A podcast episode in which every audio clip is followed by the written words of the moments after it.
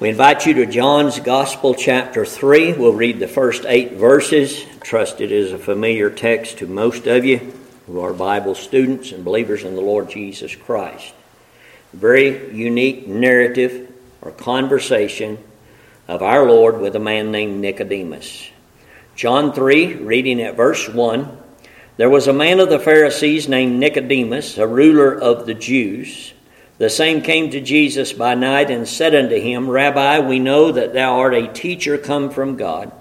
For no man can do these miracles that thou doest except God be with him. Jesus answered and said unto him, Verily, verily, I say unto thee, except a man be born again, he cannot see the kingdom of God. Nicodemus saith unto him, How can a man be born when he is old? Can he enter the second time into his mother's womb and be born? Jesus answered, Verily, verily, I say unto thee, except a man be born of water and of the Spirit, he cannot enter into the kingdom of God. That which is born of the flesh is flesh, and that which is born of the Spirit is spirit. Marvel not that I say unto thee, Ye must be born again.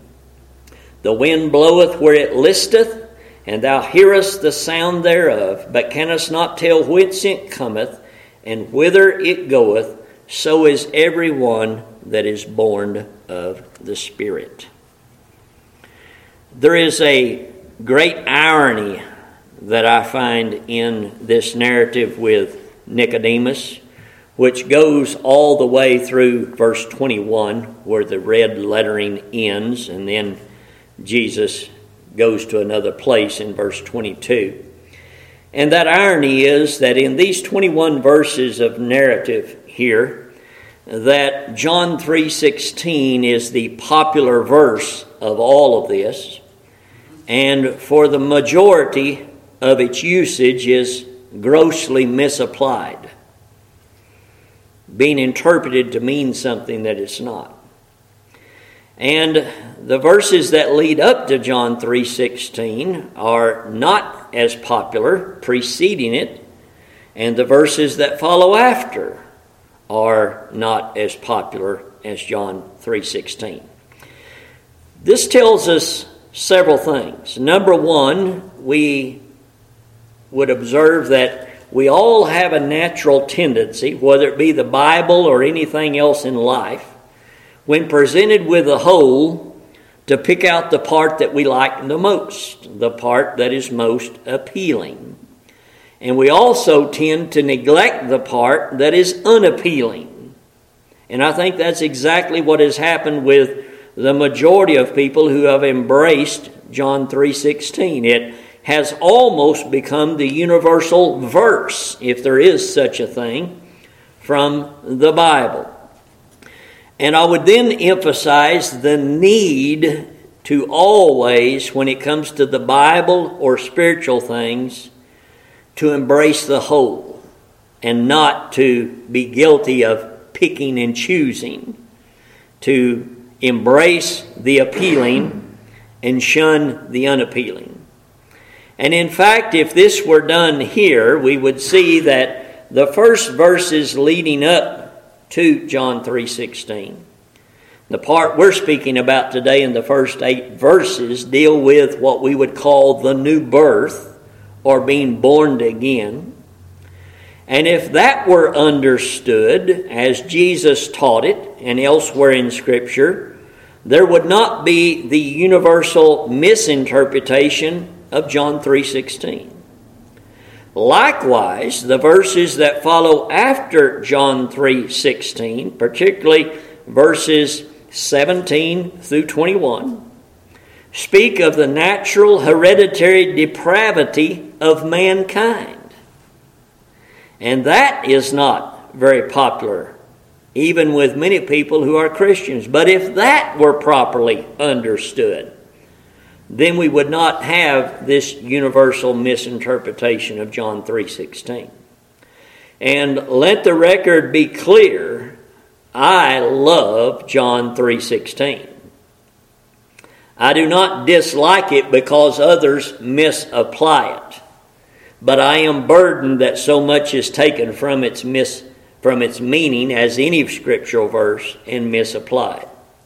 But when we understand what it means to be born again, and how man is so depraved and dead in trespasses and sin and loves darkness rather than light, there's no way with you can come that you can come up with the popular teaching from John 3:16 that God loves everybody and is trying to save the whole world. It's impossible. It's absolutely impossible. But I would say to you when the new birth is understood and the deadness of trespasses and sin of the natural depravity of humanity is understood, then John 3:16 stands out more beautiful than any other view anybody has because salvation indeed is miraculous and of the Lord, and if the Lord doesn't accomplish it, nobody would ever come to Christ and be saved. So today our subject is the new birth. And we want to begin by speaking to you on the importance of the new birth. And I do not believe the importance of the new birth can be overemphasized. In fact, looking at Jesus' own words here, I think will back me up on that, in that three times he repeats the necessity of being born again. So, the importance of the new birth lies in its absolute necessity, according to Jesus' own words. Three times in verse 3, verse 5, and verse 7, Jesus says, Except a man be born again, he cannot see the kingdom of God. Except a man be born of water and of the Spirit, he cannot enter into the kingdom of God. Ye must be born again. These are our Savior's own words. Obviously, you can see what he said is absolute. It is black and white. There are no exceptions, alternatives, or misunderstandings about what he said about the new birth. I trust that you understand what I mean by the new birth and what it means to be born again, but in case someone does not, and perhaps someone may not today that is hearing me somewhere via audio at some time future, to be born again is literally defined for us in Paul's letter to the Ephesians in chapter 2 and verse 1, where he says, You hath he quickened who were dead in trespasses and sin. That is the new birth defined. Quickened there means made alive. And I trust I don't have to say that dead means dead.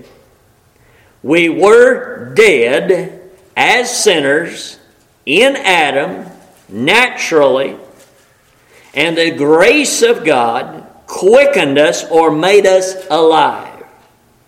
The bottom line is, without going into a deep theological discussion here, that which died when Adam and Eve sinned was passed on to all of Adam's posterity, so that when we are born into the world as little babies, we are born into the world alive in the flesh, but dead in trespasses and sin.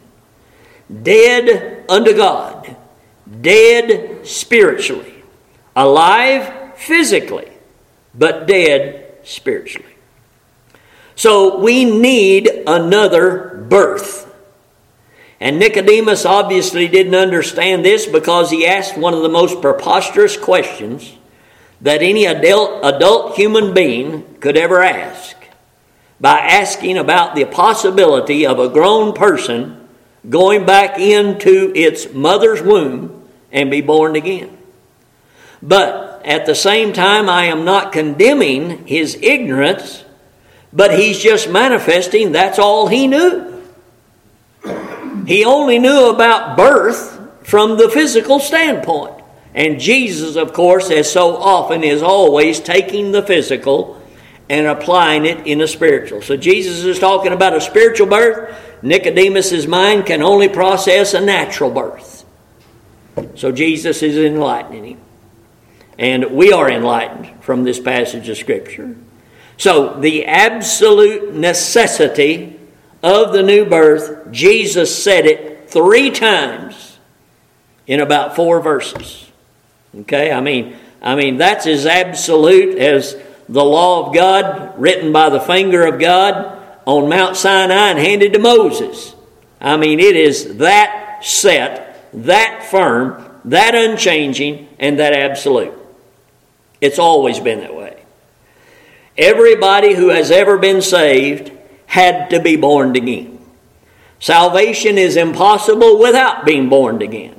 There is no way to be saved apart from the new birth. The new birth is very, verily the beginning or God's initiative in the experience of the sinner in being converted and saved. Now, there's an easy thing to remember here when it comes to the new birth and about going to heaven. If you've only been born once, then you're going to have to die twice. However, if you have been born twice, you'll only have to die minimum of once and maybe not that. So, what we're talking about here is if we all have a natural birth or we wouldn't exist, and if you have a spiritual death or spiritual birth, the new birth that we're talking about, then the only death you will experience will be the death of your body. But you will not experience what the Bible labels in the book of Revelation the second death, which is preemptive to eternity of punishment in hell. However, if you have only been born with a natural birth, and then until that natural body you live in dies, if you have not experienced another birth, the new birth, then you will die not only physically in your body, but one day you will be resurrected to stand before the judgment of God at the great white throne judgment, and then you will be pronounced upon the execution of the second death, which we just talked about. So, two births, one death, one birth, two deaths. Jesus said, reflecting again on the importance and necessity, in verse 3, that you must be born again to see the kingdom of God. And then in verse 5, he said, You must be born again to enter into the kingdom of God.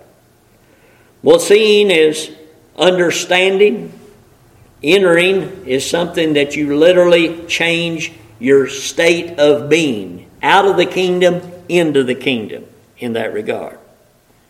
So, the new birth, absolutely essential to seeing, understanding, or entering the kingdom of God. And the kingdom of God is going to be synonymous with believing in the king, and the kingdom of God is going to be synonymous with, in the end, being in heaven.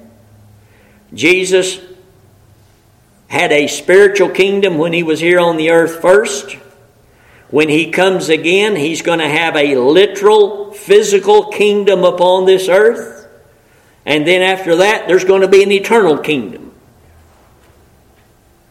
But nevertheless, that is the kingdom in its various states, so to speak. And to be any part of that, you must be born again. Many things in Scripture concerning redemption and salvation are just like that. I mean, it is absolute. There's no alternatives. There's no debate about it. What did Jesus say about coming unto the Father or being saved? John 14 and 6, he said, I am the way, the truth, and the life.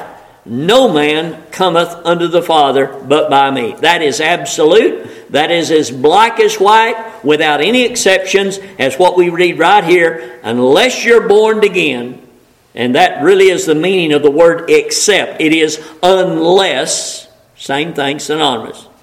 You're born again, then you won't be in the kingdom. you won't be in heaven. You will be suffering the penalty of your sins in hell. So Jesus said, I am the way. And there is no other way. And we believe that. We don't believe there's many roads to heaven because Jesus said there's only one. And He's it. He emphasized that in the, in the metaphor of the shepherd and the sheep in John 10, didn't he? When he said, What? I am the door of the sheep. I mean, that's it. The only entrance into the kingdom, the only way to be saved, the only way to be coming into the presence of God Almighty and accepted is through His Son. Again, what was the last part of that? I'm the way, the truth, and the life. No man cometh to the Father but by me. Acts 4 There is no other name under heaven whereby men may be saved. And that name is Jesus. Matthew 121 Thou shalt call his name Jesus, for he shall save his people from their sins. I've said it. I don't know how many times I've said it, but I'll say it again because it's true and because I rejoice in saying it. You get the name wrong, you lose. You lose. There's some people that preach that you can have the name wrong and still be saved. I don't believe that for a moment. I just quoted you the scripture. There's no other name under heaven. Everybody in the Bible that we see that were saved knew what name it was. They knew what saved them. They knew who saved them. They knew where salvation lay and it was in the person of God's only begotten Son, Jesus Christ. So He is the door, He is the way, He is the shepherd, He is the high priest, and there is no other. So many things are absolute, and the new birth is certainly one, just like those are. And this new birth, again, as I hinted at earlier, is God's initiative of bringing about salvation, conversion to a dead sinner.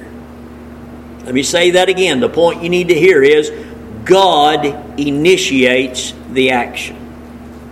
The sinner is dead.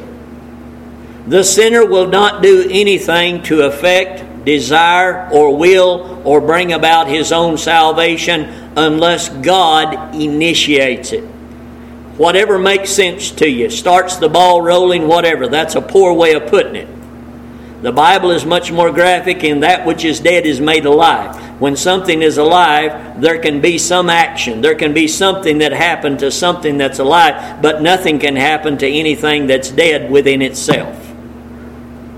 So God affects the sinner's deadness by making him alive. As I said before, that which died in Adam can be and is made alive in sinners by God. And if you're saved today, your salvation and your conversion was brought about because God initiated a work, a supernatural work in your soul, and it was called the new birth, being born again.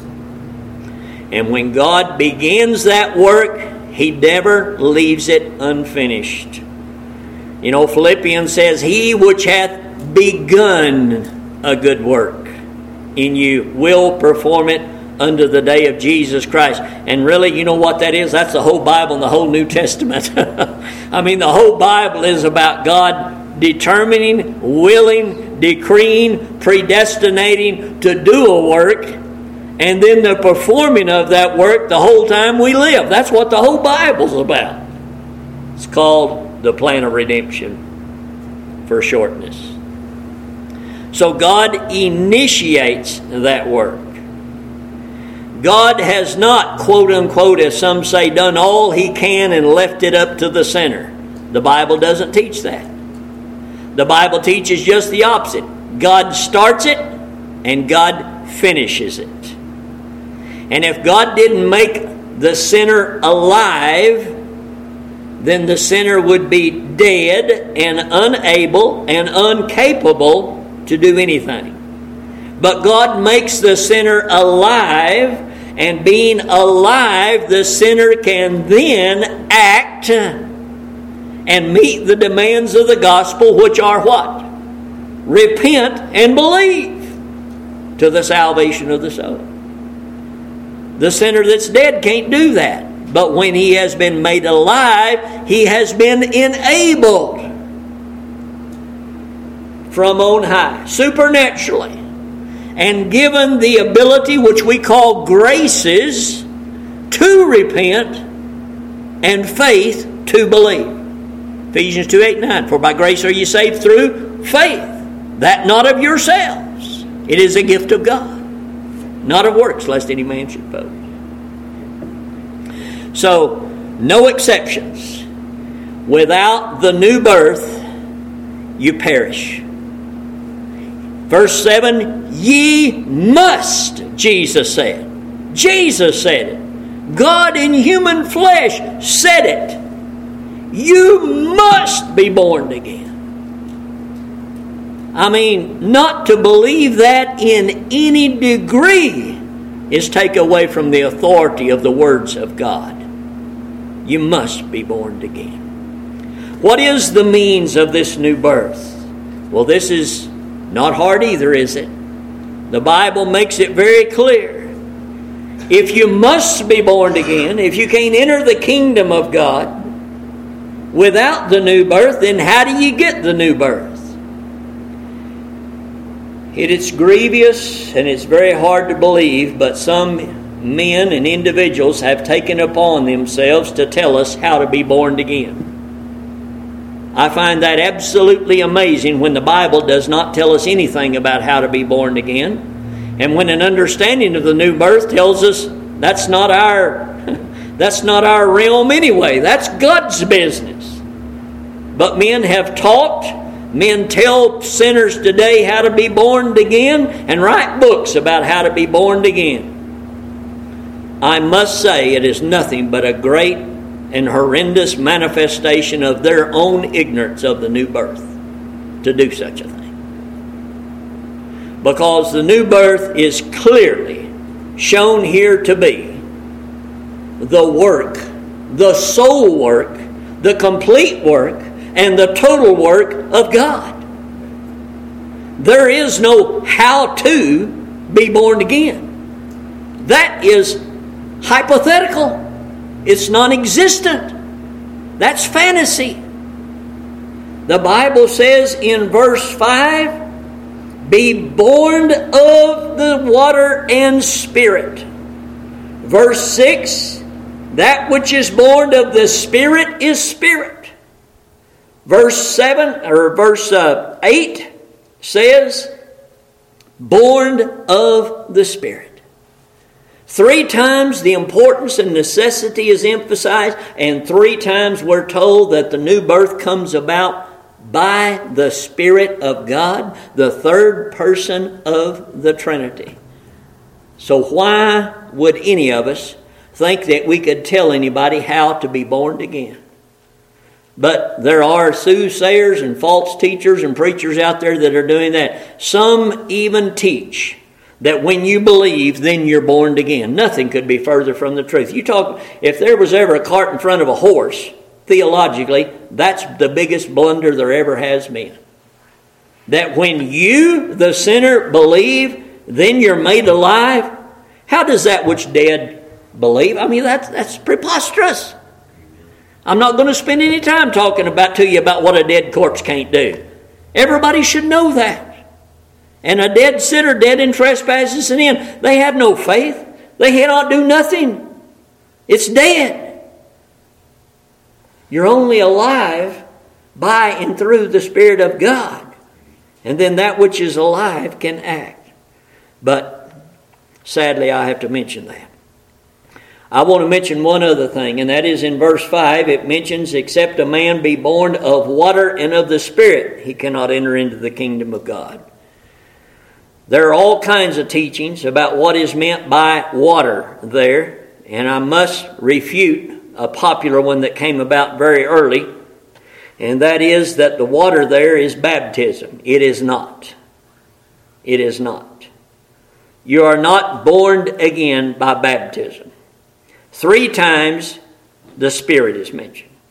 One time water appears with the Spirit there in verse 5.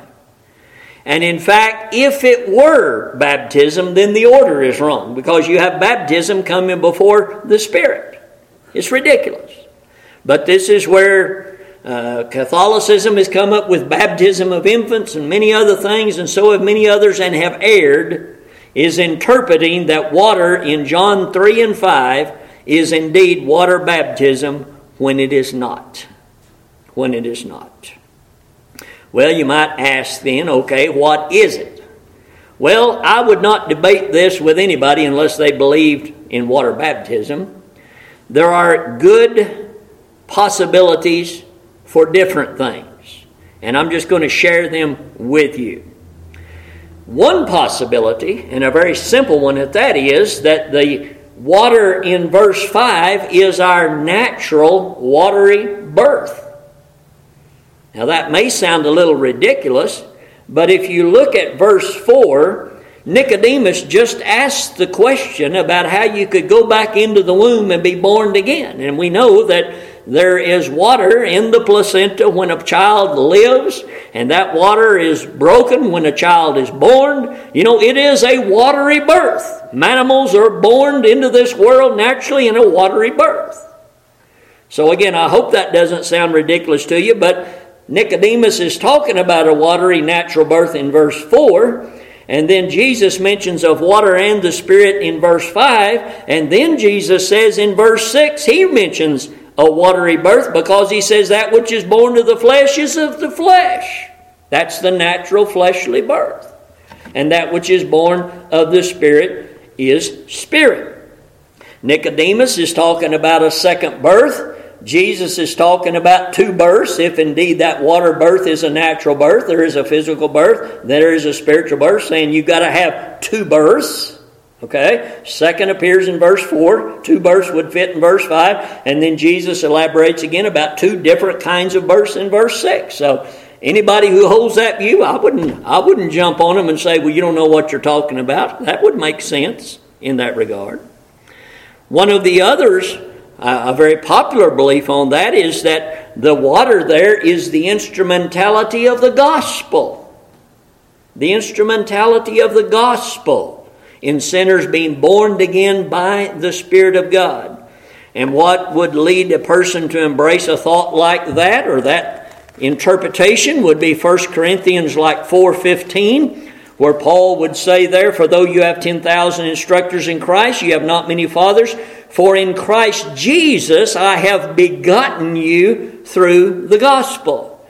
Now, Paul could not bring about the new birth, but Paul was an instrument in the salvation of those Christians at Corinth. And we realize that. The Bible plainly teaches that the preaching of the gospel is the ordained means by which God uses to save sinners. I mean, God determined that by the foolishness of preaching, sinners would be saved. Now, this is not in opposition or contradiction to the new birth, it is in association with the new birth. And the scripture that makes that very, very clear is 1 Thessalonians chapter 1 and verse 5. 1 Thessalonians chapter 1 and verse 5. Paul says to them there, For our gospel came not unto you in word only, but also in power and in the Holy Ghost, and in much assurance, as you know what manner of men we were among you for your sake. Preachers, men, Christians, the church, the commission, that's the instrumental means by which sinners are saved. But all that we do individually, all the preaching Paul did, all that the church has ever done, has never actually quickened anybody to life. Not apart from what I just read to you, the power of the Holy Spirit. I don't believe in separating the two. I don't believe that the two are at odds with one another. I believe there is perfect harmony there. But there has been great and grievous errors come about in trying to separate the two, setting the two apart, etc., etc. Why not just accept what it says? God can do that. God can use a man to preach. The Holy Spirit obviously works and applies that word, quickens the heart.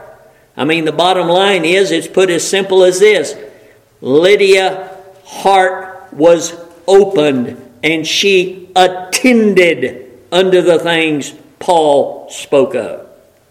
Look at all that's involved there. Paul's involved, the gospel's involved, God's involved. That's the way every sinner is saved. I mean, one way or another, there's a messenger, there's a message, and there's God doing that supernatural work in and through that person and the message, the gospel of Jesus Christ. That's why it says, For I'm not ashamed of the gospel of Jesus Christ. It is the power of God unto salvation.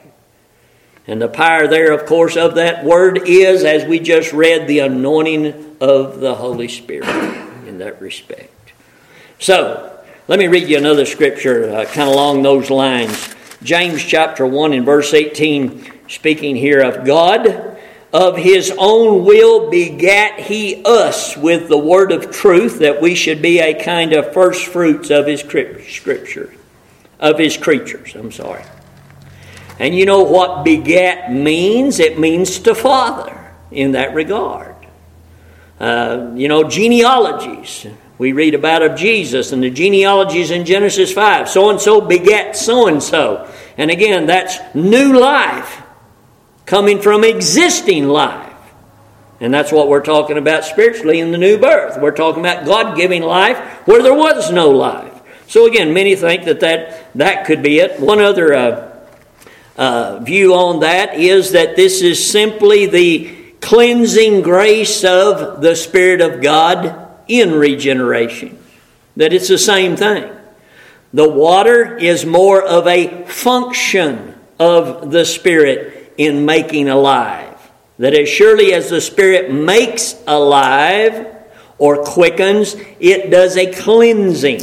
And this comes from an Old Testament verse, which I certainly believe Jesus is referring to this verse when he includes water and the Spirit in his narrative with Nicodemus, and that's in the book of Ezekiel, chapter 36.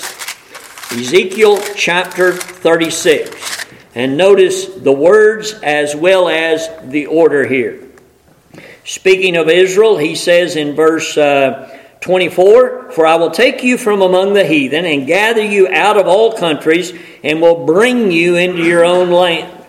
Then will I sprinkle clean water upon you and ye shall be clean from all your filthiness and from all your idols will I cleanse you. A new heart also will I give you, and a new spirit will I put within you. And I will take away the stony heart out of your flesh, and I will give you a heart of flesh. And I will put my spirit within you, and cause you to walk in my statutes, and ye shall keep my judgments and do them. And that is as good an Old Testament definition of the new birth as anywhere I could point you to.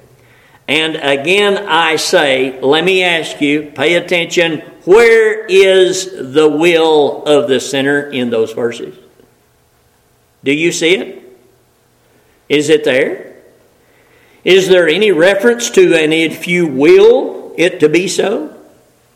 In the verses I just read to you, all we read about is God's sovereignty in what I call Oftentimes, the grace of God is what? God doing all of the doing. And that's exactly what happens in the new birth. You don't have to consent to anything to have the new birth. God does this, and we'll bring this out in the next point. But that was the third and last uh, thing I wanted to say to you about water and the Spirit, that it is simply the referring to the same thing in the cleansing effect of the Spirit. Uh, I believe there's a verse in. Uh, let me see here, that will reflect that in 1 Peter.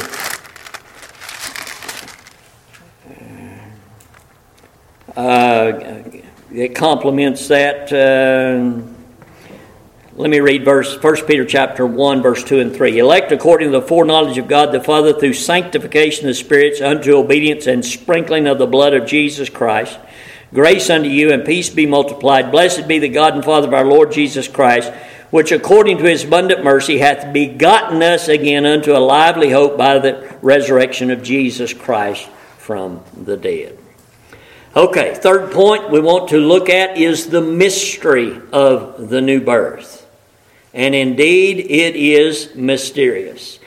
Mysterious as well as synonymous. And before we proceed on to what Jesus said about that, particularly in verse 8, let's pause a minute and contemplate a natural birth before we launch into the spiritual birth. And you know, a birth of any kind, new life, is again not so mysterious, maybe, but indeed it is, as it is miraculous, is it not? I mean, I mean, if you've ever watched an animal be born, much less a baby being born, another human being coming into this, again, miraculous. God designed that reproductive process. And the more we learn about, the more miraculous it becomes. We live in an age where video and different things and technological advances and medicine and things allow us to know more, see more about what's going on with that new child from the time of conception in a woman's womb until the time it's delivered. And it is absolutely amazing.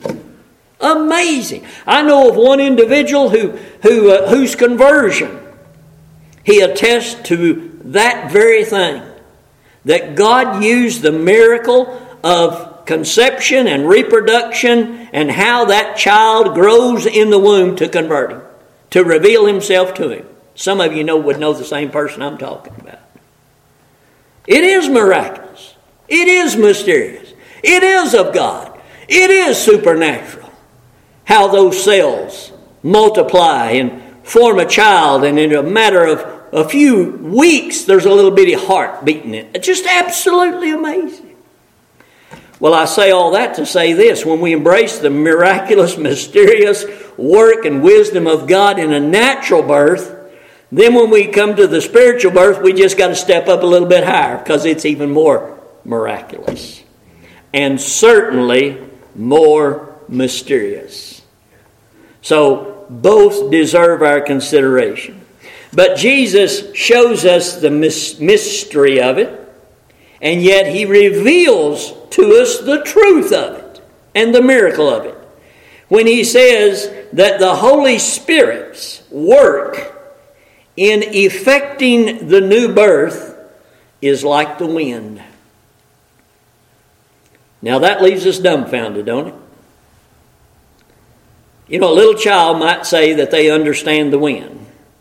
But nobody that's lived on planet Earth very long can admit honestly they understand the wind. And it don't matter how long you would live and how much you would learn, you'll never understand the wind. The Bible makes that clear about the, the wind and its circuits, and, and God's in control of those, but we don't. But the Holy Spirit is compared to the wind. Have you ever seen the wind? Let me assure you, you have not. You have seen things in the wind, and you have seen the effect of the wind, but you've never really seen the wind. The wind is an invisible thing. In fact, if one, we were going to define the wind, we would probably want to start by saying it is an invisible force. Is it air movement? Yeah. Do you see air? No. You have to put something in air to see the movement of air. You see what I'm saying? So we start with the invisibility of it. And when something's where we can't see it, then again, it's pretty mysterious to us, isn't it? You know, it's incomprehensible in that regard. What about the wind? Well, isn't it strange when it blows, where it can blow? Think about why it would blow there and how it blows there. I mean, if you've ever paid any attention at all outside, you can be standing in a forest, as many of us have many times, or standing in your yard. And you could have a half a dozen trees there, and there may be 11 of them moving, and one in the middle is not showing a leaf. I mean, I, is, you get my drift. The wind is that mysterious. You've seen it, I've seen it, and we say, how can it be blowing all around and yet that one is unaffected? I mean, I see it. It's everywhere. And yet that there's not a leaf on that one moving. How can that be? That's the mystery of the wind. It can go up, it can go down, it can go in a circle, it can reverse itself in a moment of time. It can be everywhere at once and it can be nowhere at once. The mystery of the wind. This is the comparison of the Spirit of God, of the new birth. You can't predict it. It's an invisible work of God, but it's a sure work of God. If you look at those pictures of the hurricane that hit Florida, you don't have to anybody have to tell you or convince you that there was a big wind. Right? People felt it. We see the effect that it left behind. But nobody saw the wind itself. Have you ever seen a hurricane? What do we really see in a hurricane? What do we really see in a tornado? You know, it's manifested by things. But it itself is that invisible force or power in it. Well, the work of the Spirit and all those things that I just mentioned concerning the wind that we can't answer and don't know nothing about, the Bible tells us about the work of the Spirit. The Spirit of God doesn't randomly save people. Many times when we observe the wind, it seems to blow randomly. And we say it's just blowing at random. It's not blowing one direction because we don't understand it. But actually, it's blowing exactly where God wants it to blow at that moment. And the next moment, it'll blow exactly where He wants to be if it's 180 degrees different. We just lack of our understanding. We don't understand it.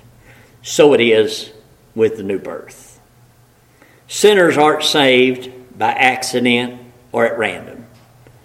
The Spirit of God just don't swoop in here like a hawk and save a sinner at random. Okay? No, it's all planned and purposed by God from eternity. We read that clearly in Ephesians chapter 1, familiar passage, verse 4. According that he has chosen us in him from the foundation of the world, that we should be holy and without blame before him in love, having predestinated us unto the adoption of children by Jesus Christ to himself according to the good pleasure of his will. So it starts with God's choosing, election. God chooses those whom will be saved. They're referred to in the Bible as the elect, as the sheep, as his people in that regard. And in verse 5, we see the thing mentioned there that takes us to a birth predestinated to the adoption of children. If we're the children of God, we had to be born again spiritually, just like all our children were born into the world. Else they wouldn't be here or they wouldn't have been alive. So, chosen of God, predestinated of God, to be heirs of God as well as adopted sons. Verse 11 heirs. So, while the new birth is an invisible work of God, the Holy Spirit, like the wind, goes where it goes, to whom it goes, how it goes, when it goes, and what it does when it goes is all decreed of God. All decreed of God. Think about that.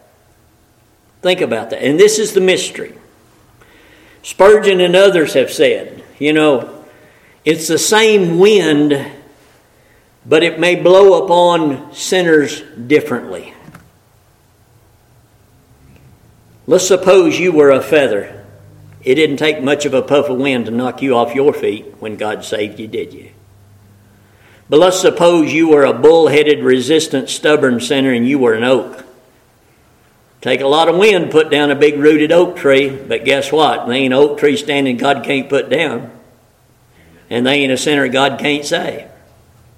So I'm not denying the degree of the force of the wind was the same on all of us. But I am saying when God saved you, it was appointed from everlasting. The Spirit of God didn't come upon you at that time and that place through that man or that message by accident. No, it was all appointed to God. As surely as your natural birth was appointed, so was your spiritual birth. And I say this that we might look back and appreciate and thank and praise God. God, you worked all that out. God, you brought me in contact with the gospel. You revealed your Son unto me. You revealed my sin unto me at that time, in that place, by that power of the Holy Spirit. And we rejoice evermore for God doing that. I mentioned to you, think about it. When Lydia was saved in Acts 16, the Bible says Paul went out to the riverbank on a Sabbath day where women were wont to gather for a prayer meeting. What does the Bible say about the success or effectiveness of Paul's preaching? Nothing. Nothing except that it says there was a woman named Lydia whose heart the Lord opened. I don't know if anybody else was saved or not, but the Bible's testimony is that seems to be the only one. Her heart was circumcised, it was opened up. The deaf ears became open that she heard what Paul said spiritually. The when, the where, the how, all right there. And again, if you're a child of God, you're no different. No different whatsoever right down to the millisecond. God orchestrated it all. God executed it all. None of it was an accident. God don't have accidents. And let me tell you, God don't leave things in men's hands so accidents can happen. There are no accidents with God. Can I give you another one quickly? Our time is, wow, raced away from us. A man named Saul on the Damascus Road a group of companions, an entourage traveling with him, and Jesus appears. Saul of Tarsus is saved. He hears the Son of God speak directly to him. The others hear something that they don't know what it is. That's how the new birth is affected. That's why, like the wind, one tree can be affected and the rest of them stand still, or vice versa. That's the mystery of the Spirit of God. You could preach to a crowd of 10,000 and there might be one saved, there might be none saved, there might be 10,000 saved. That's all the mystery of the Spirit of God. Whose heart will be opened? The wind is only known by its effect. How can you know if you've been born again? Somebody might ask. You'll only know by the effect. And be careful what that effect is. Because many people have been told they've been born again because they were in a church service and they just felt something. Do not trust your feelings. Salvation is not a feeling. Nowhere in Scripture does it say salvation is a feeling. Well, I just felt a calm come over me. Well, that could be in the devil sticking a pacifier in your mouth. Literally. Again, there are people out there telling you what to do to be born again. That's not of God. That's not the Spirit of God. The Bible is not a how to book on how to be born again. The Bible is a how to of how to be saved, and that's repent and believe the gospel. I'm always suspicious when people tell me that they just felt something, or they just had a peace or a calmness or whatever. You know, you eat a piece of chocolate and feel that. You know what I mean? I mean, you can do all kinds of things and have a nice, warm, cozy feeling. That's not salvation. Well, I just believe what the minister said. The devils believe that. It's not about feelings. Let me tell you, there's something before believing. You know what it is? Repenting. Jesus said it. He said it in another place. Except you repent. Unless you repent, you won't be saved. It's mandatory. You can't quote unquote just believe. That don't cut it. That's half of it, and that's the second half, and you can't even have the second half unless you got the first half. Let me make this quick. Let me tell you what happens when the Holy Spirit causes someone to be born again, quickens them and makes them alive. You know what the first thing happens is? It's not a peace. It's not a peaceful, easy feeling. That quickening makes you alive to your sin. And instead of a calm, there's a storm. And if you hadn't had a storm, then don't trust your calm. Let me give you an example. Philippians jailer, what must I do to be saved? He was in the midst of a storm. He knew he was a sinner. He knew he was perishing. He was about to take his own life and could have. The Holy Spirit, when it quickens a dead sinner, it quickens that sinner alive to God's law. And what do we say? Just like the prophets and others I'm an unclean thing. Woe is me! I'm lost. I'm undone. I'm guilty. I'm condemned. I'm perishing. That's what happens when the Holy Spirit quickens a dead sinner. The storm comes first. The conviction of sin, the acknowledgement that I'm guilty and perishing and justly so. Then, after that comes calm. In fact, let me leave this with you. I'm going to read that, matter of fact. You remember when they were all on the boat, Jesus and the disciples, and Jesus went to sleep? and the storm came up. Let me read this. It's in Luke 8, verse 23 and 24, and then I'm done. Bear with me. As they sailed, he fell asleep, and there came a storm and of wind on the lake, and they were filled with water and were in jeopardy or perishing, danger of perishing. They came to him and awoke him, saying, Master, Master, we perish. Then he arose, arose, rebuked the wind, the raging of the water, and they ceased, and there was a calm. That, in a nutshell, is what I'm talking about the new birth. When the new birth comes and quickens a sinner, they're quickened first of all to their sin, not to Jesus. They're not, they're not made alive to an awareness of Jesus first. They're made alive to an awareness of your sin and of the storm and of the hopelessness and of exactly this. And let me tell you today, if you claim to be a child of God and you hadn't done what these disciples did, you hadn't come to Jesus with a guilty conscience and feeling like you were perishing and in jeopardy, then you're probably not saved. Because Jesus came for sinners who were in danger of perishing. He said it himself. I love this. They are in a state of perishing. There is a storm. And if there's ever been a storm in your soul, the Holy Spirit brought it. And then what do you do? You come to Jesus. I'm not, I'm not making fun about the quote unquote come to Jesus moment, but that's when we come to Jesus, is when we can't solve the problem by ourselves. And we cry out, God, be merciful to me, a sinner. And then you know what comes? I love this. Can you just picture this? If you're saved by grace, this is what happened. Master, Master, I perish. What, what does Jesus always do when sinners come to him like that? He arises, rebukes, or forgives us of the penalty of our sin, of the raging that's going on within our soul, and gives us what? Complete calm. Now, ladies and gentlemen, brothers and sisters, that is salvation. And it is the new birth that effects and brings about our conversion. And I don't know how to say it any better, so I'm just not going to say any more. God bless this to your hearing.